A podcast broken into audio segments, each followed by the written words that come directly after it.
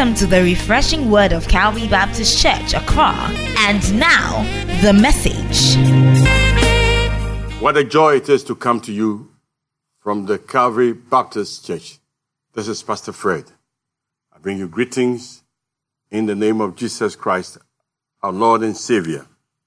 And because this weekend we are marking Father's Day, I salute all fathers for their love, for their sacrifice, for the struggles we go through, for the victories, and above all, for being representatives of God the Father, Son, and Holy Spirit on earth. Together with our women and our entire families, we can do great things because God works through people. As we continue, let's stop now and pray. Father, in the name of Jesus Christ, we come with thanksgiving. Thank you for who you are to us, the King of Kings, the Lord of Lords, and above all, our guide, our leader, our mentor, and our coach.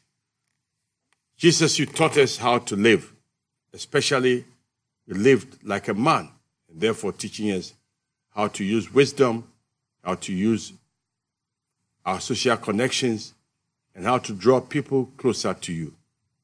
May your story and your lifestyle help us as men to be your followers and be your disciples to bring others into close fellowship with you. Ours is in your holy name. Amen. If you've been joining us for the studies the past several weeks, particularly this year, we've been looking through the book of Luke.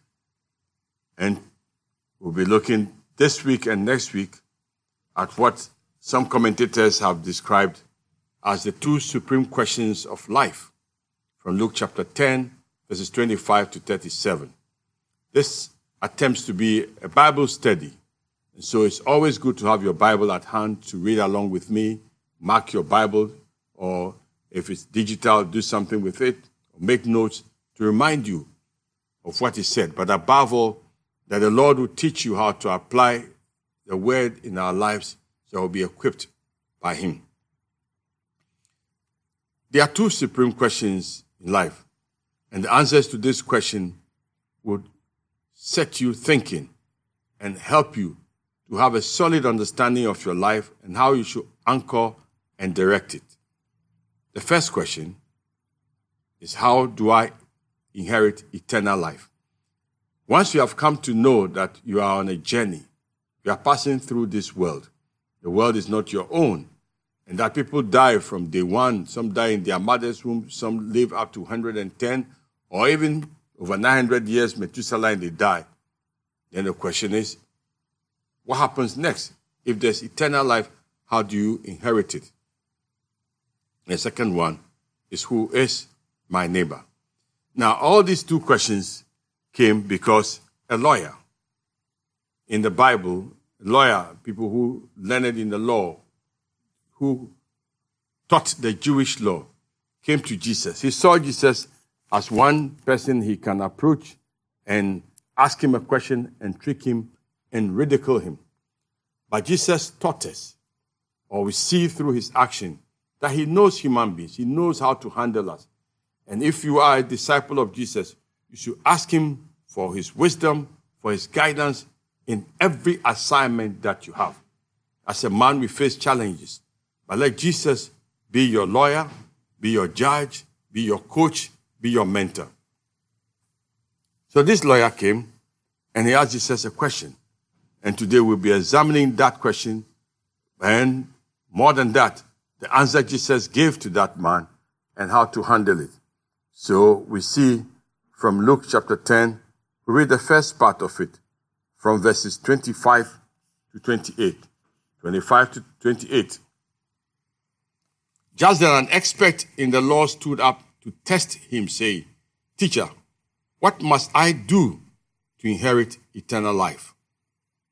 What is written in the law? Jesus asked him, How do you read it?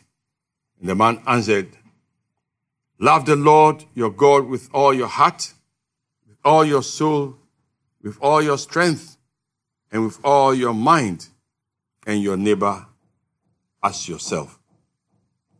You've answered correctly, Jesus told him. Do this and you will live.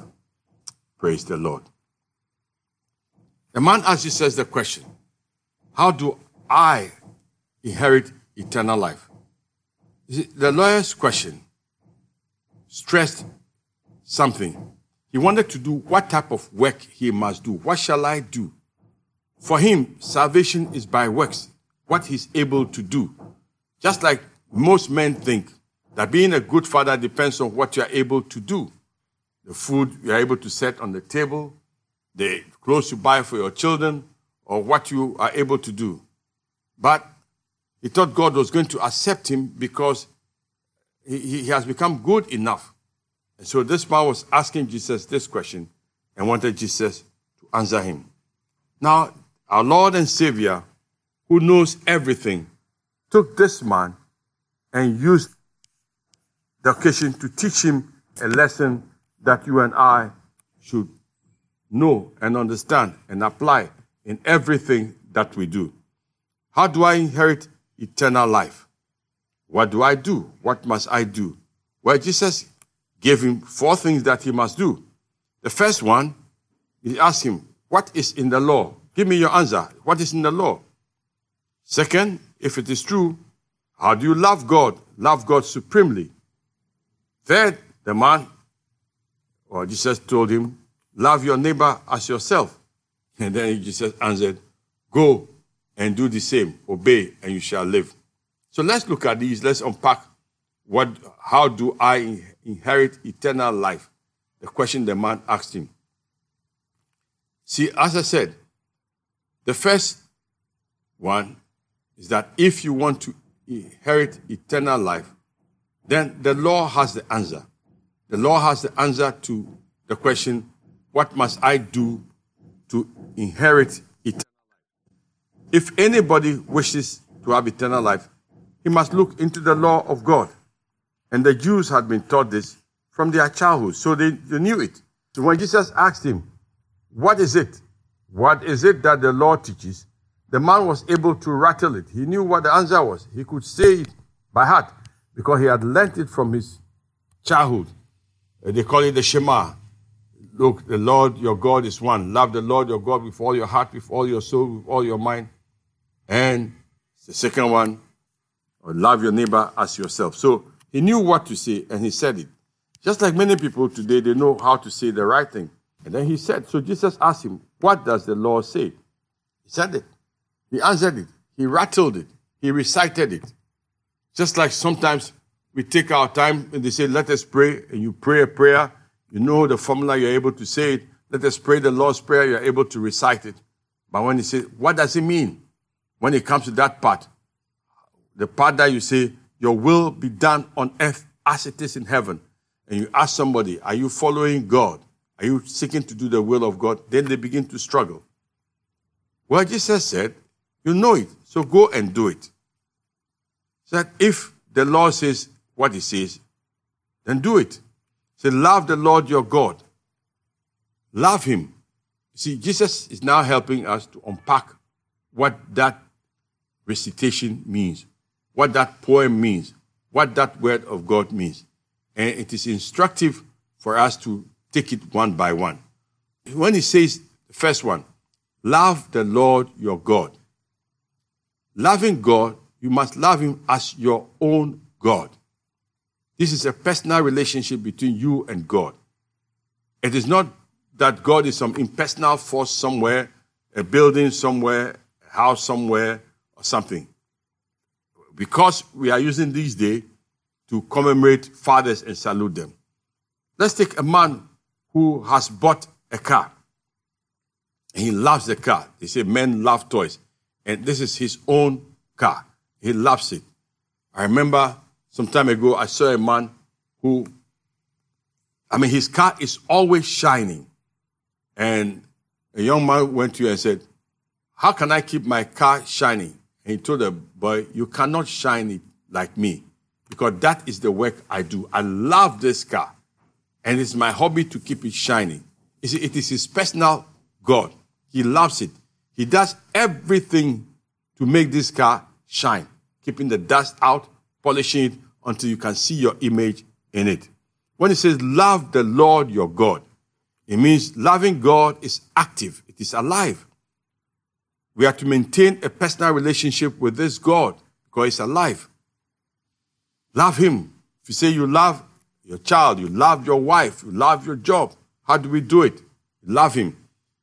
Then He goes on to say, Love God with all that you are, with all your being, with all your nature. And Jesus breaks this down to four areas. Love the Lord your God with your heart, with your soul, with your mind, and with all your strength. What exactly does it mean to love God this way? Love the Lord with your heart. For the Jews, the heart represents the seat of a man's affection. The heart attaches and focuses our will and devotion. The heart causes us to give either good things or bad things. So if you love somebody, you give good things to the person. If you hate some, somebody, you, you don't want to be near the person. Therefore, to love the Lord your God, Jesus says, look, you are loving God with everything we have. We are to focus our heart, our affection, and our devotion on Him. We are to love God supremely. And the question is, do you do it? Do you do it? Just like that man loved his car. His attention is always on it. Love the Lord your God with all your heart. It's the same Jesus who told us in Matthew chapter 6, verse 21. For where your treasure is, there your heart will be also. What it means is that the object of your affection, your treasure, what you treasure, you love it. See, love the Lord your heart with all your heart. Then he goes on, love the Lord your God with your soul. Apart from the heart, human beings have a soul. The seat of a human being's breath and life or consciousness is what is referred to as the soul. The soul is the life of a human being, the consciousness that you have. The soul is the animal life of a human being, the part. The soul is the breath, that consciousness that distinguishes a man from other animals and vegetation. All we are, we can say they are living things. Man is a living being. The animals, living vegetation, they are all living. But when it comes to human beings, human beings are breathing, they are conscious beings, they are living souls, and they make they make choices. Okay? The living souls, when God formed us, the Bible told us He formed us from the ground and put His breath in us, and we became living souls. What God put in us made us who and what we are. And so, if you are to love the Lord your God with all your heart and with all your soul. Christ is saying we are to love God with all our soul. That is, with all our life, with all our breath, with all our consciousness. We are to love God with everything that we have. It's, constant, it's constantly on your mind. You are asking Him to feed you, to fill you, to use you. And everything you are doing, you are trying to please this God. Are we able to love God like that? That's the question I ask you. That's the question you must ask yourself. And that's the question that lawyer was seeking to ask Jesus. Well, obviously, he probably wasn't doing that. God is not on our minds every time. You know, there are people who come to me and say, Pastor, people are talking about me. They're always talking about me. I can't come to church. I can't go to the office because people are always gossiping about me. And I asked him the question You mean there, there are people who don't have anything to talk about except talk about you. They say, oh, yes, you don't know what I'm talking about. I say, yes, I don't know what you're talking about. Then I ask them, the God who made us, the God who created us, the God who gives us food, the God who gives us breath, are we always thinking about Him? Are we conscious of His love to worship Him, to give Him our sacrifice, to give Him our adoration? Hmm, we try, but it's not always. So when he said, Love the Lord your God with all your heart, with all your soul, can we meet that standard? Then the third one, love him with all your mind. What is the mind? The mind is a seat of reasoning and understanding. God has given human beings' intellectual powers. So human beings are able to think, they are able to reason, they are able to understand. And sometimes they are able to imagine things. They say in the world of creativity and engineering, they call it imagineering. They're able to imagine something, and after they imagine it, they are able to create it. So all the things that you see in this world, human beings imagined it and they created it because God gave them the ability to do great things, to do discoveries, to think about problems, agriculture, in science and technology, to see how to make things happen. You have to think about God and give Him the glory for the power He has given you. Christ says that our minds and thoughts are to be centered upon God. We are to love God with all our mind. So when even thoughts come to your mind and you are thinking about these things, you pause and say, Wow, thank you, God, for giving me this thought. There are times when our minds stray and we go in the wrong direction.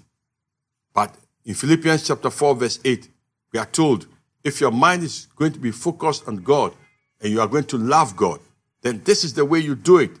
And these are the things you should talk about, you should think about. It says, finally, brethren, whatsoever things are true, whatsoever things are honest, whatsoever things are just, whatsoever things are pure, whatsoever things are lovely, whatsoever things are of good report, if there be any virtue, and if there be any praise, think, think, think on these things. Philippians 4 8. So, these are the things we should think about with your mind. These are the noble things, the great things that should occupy you. Your mind should be the mind of the new person, focusing on God. You see, and even when evil thoughts come to you, when the demons throw a dart at you, when you hear gossip, a rumor, or those things that does not come from God, God has given you the power to say, I don't want this. It's like driving on a road. You come to an intersection. One road is tarred, the other road is not tarred, and they are all going to the same place. Which one do you choose? You choose to go on the tarred road because it's good for you, it's cleaner. So when some thoughts come to you, you must recognize that, that as a dirty road.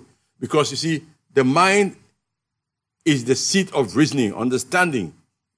And that's where we create those things. Apart from imagineering, we can also think about evil things in our mind. And so 2 Corinthians chapter 10, verse 5, we read, casting down imaginations and everything that exalts itself against the knowledge of God, and bringing into captivity every thought to the obedience of Christ. Hallelujah. We have to bring every thought the captivity of Jesus Christ because he wants to be the Lord. God wants to get, to get every part of this. But Jesus also added something. Apart from loving the Lord with your heart, with your soul, and your mind, he says, I answered with all your strength. Love God with all your strength. What does this mean? It means love is man's chief duty. Human being, as human beings, we are responsible to maintain a loving relationship with God and with practically people made in the image of God. A loving relationship involves a number of things. Loving relationship that God gives us. And as we celebrate Father's Day, let's understand when the Lord says, love the Lord your God with all your might, what does it mean? When, uh, when it tells men, love your wives, love your family, what does it mean? A loving relationship, like I said, involves uh, four things. First, it involves commitment and loyalty. True love will not be lustful of others. True love does not covet. True love does not want carnal things to define them, fleshly art and sensual relationship. No. True love is a commitment and loyalty to one person. See? So, when God says, love him with all your strength, see, God says, love me, love me. You shall have no other gods before him. Exodus 23. Everything else should look like a God. Everything God, by God, I mean everything else should look like a God. Those small, small gods. Have no other God before him. Not your car, not your, not your children, not your, uh, your job, not your vacation home, not any of this. Love the Lord. Or if you are married in this case, or you have a relationship, love them. Be committed to them. God says that's a, what a loving relationship is. A loving relationship involves commitment and loyalty. Secondly, a loving relationship involves trust and respect for the person loved. Do you love God? Do you trust God? Do you respect God? Do you love your spouse? Do you love your children? Do you trust them? It is loving the whole person for who he is. They are not perfect, but you love them. We love God because of he himself who he is and because he came down to love us. He's our creator, our sustainer, our redeemer, and our king. Then a loving relationship involves giving and surrendering of yourself. The drive is to give yourself, give away sacrificially, giving to God, giving to family, giving to friends, living as a selfless person. That is what loving with all your might means. And above all, a loving relationship involves knowing and sharing. See, the desire is to know and share, to be learning, to be growing, to be working, to be serving closely with those you love. You are in company with them, so you'll be able to share in their life, and they will be able to share in the life that is in you. This is what it means. Now, big thing. Jesus is telling this man. You say you know this thing. Say, go and do this. the man then added, uh, and love your neighbor as yourself. Well, if a man wishes to have eternal life, he is to love his neighbor. So we are not only to love God with the four things that I've said, you are to also love your neighbor. What does this mean? Jesus saying there has to be a demonstration. Has to be something you do for someone that can be seen and understood to show that you're, you are not only talking with your mouth, it's not only a profession of love without demonstration. That is empty. That is a mouth talk, as they say in Ghana. Love is not just knowing something in your head. Love must be active. Love must be experienced. Love must go to the point where somebody made in the image of God can say, I love that person. We love that person. Any person who does not love the neighbor as themselves, as themselves, is just paying lip service to all of this.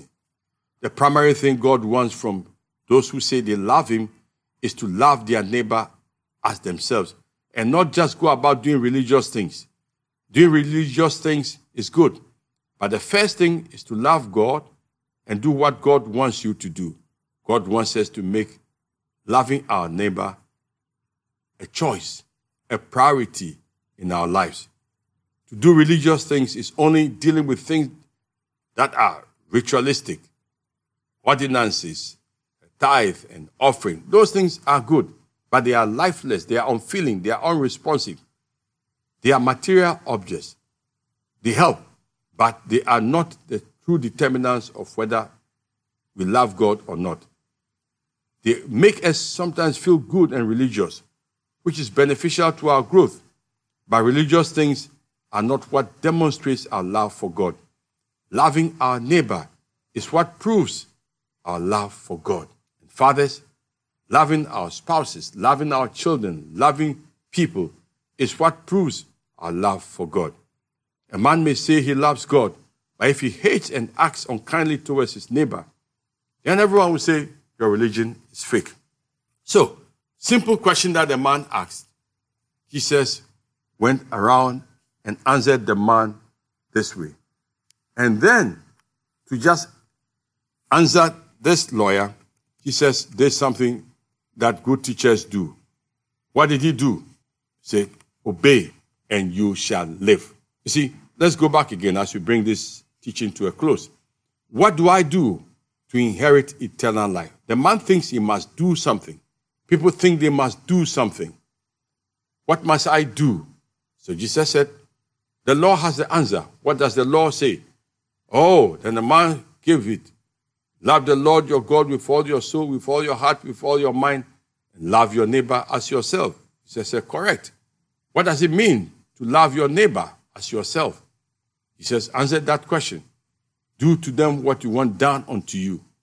Then Jesus turned around and say, Obey, and you shall live. Friend, two things, and I will continue the second part next week. You see, this man who had gone to trick Jesus then asked, Who is my neighbor? And so we'll get back to ask to answer the, that question next week. Who is my neighbor? Because that's the second important question about life. Who is my neighbor? Who am I to love to show that I love God? But today, let's stop there. Today, because of Father's Day tribute that we are paying, glowing tribute to fathers, your neighbor is your wife, people in your household, your spouse, your church community. Love them as yourself. You see, we cannot love unless Christ is in our heart, loving through us. We as human beings cannot meet those standards. So when the man was saying, I've done all these things, anybody who says, I love the Lord my God with all my heart, with all my soul, with all my mind, with all this, it is not possible. If it were possible, we'll all be angels. It is not possible. That is why Christ came and died for us. Salvation is not by works, it is by grace. And instead of this man receiving the grace of God, he's now trying to argue logically. And the Lord is teaching him, no, you are not there yet. You are not there yet. Because Jesus gave him, verse 28, obey and you shall live. So obey all these things. Go back and love the Lord your God with all your heart, with all your mind, with all your soul, with all your strength, and love your neighbor as yourself. Obey this and you will live. Yes. You say, What will I do to inherit eternal life? Go and do these things and live. And as intelligent as you are, my dear listener, you ask me, Who can do this? And the answer is simple only God can do it. That is why Christ came and died for you. That is why he became our substitute. That is why he says, if you receive him as Lord and Savior, you are receiving the sacrifice, you are receiving his forgiveness. As you receive him, he dwells in your heart and he works through you. You, you see the standard and you say, I cannot reach that standard. Lord, work through me. Lord, let me be that man and ought to be for my wife, my children, my community. Let me be that man. And the Lord will work through you. The Lord will live for you. If you fall short of that standard, like that lawyer, instead of just trying to boast and ask more questions, say, Lord, I fall short of this standard. Holy Spirit, fill me. Spirit of the living God, fill me. Melt me, mold me, and use me. That is who a real man is. A real man is the one who knows he cannot meet God's standard by himself. He only needs the love and forgiveness of God. A real man does not go about being ignorant and yet trying to argue and ask questions and not being able to meet God's standard. Today, I commend the love of God to you and I ask you, will you give your heart to Jesus? Will you check on his standards and will you seek to live for him? For only he can save you and is willing to save you so that you will inherit eternal life. It's yours for the asking. Lord, bless my listening friends, particularly fathers. Live in our heart as we seek to live for you, both now and forevermore. Amen. This has been the radio broadcast by Calvary Baptist Church with Reverend Dr. Fred Deegbe as senior pastor. We hope this message blessed you. Be sure to join us, God willing, next week, the same time and station. We are in Adabraka, opposite Mr. Big's restaurant, near the Kwame Nkrumah interchange. Also in Shiashi, across the motorway from the Accra Mall, and Botiano. Call us on 0243 690 485 or 0302 231 854. Contact us on WhatsApp that's 0200 181 680. Visit us online at www.calvarybaptistgh.org. Write to us, Calvary Baptist Ghana at yahoo.com.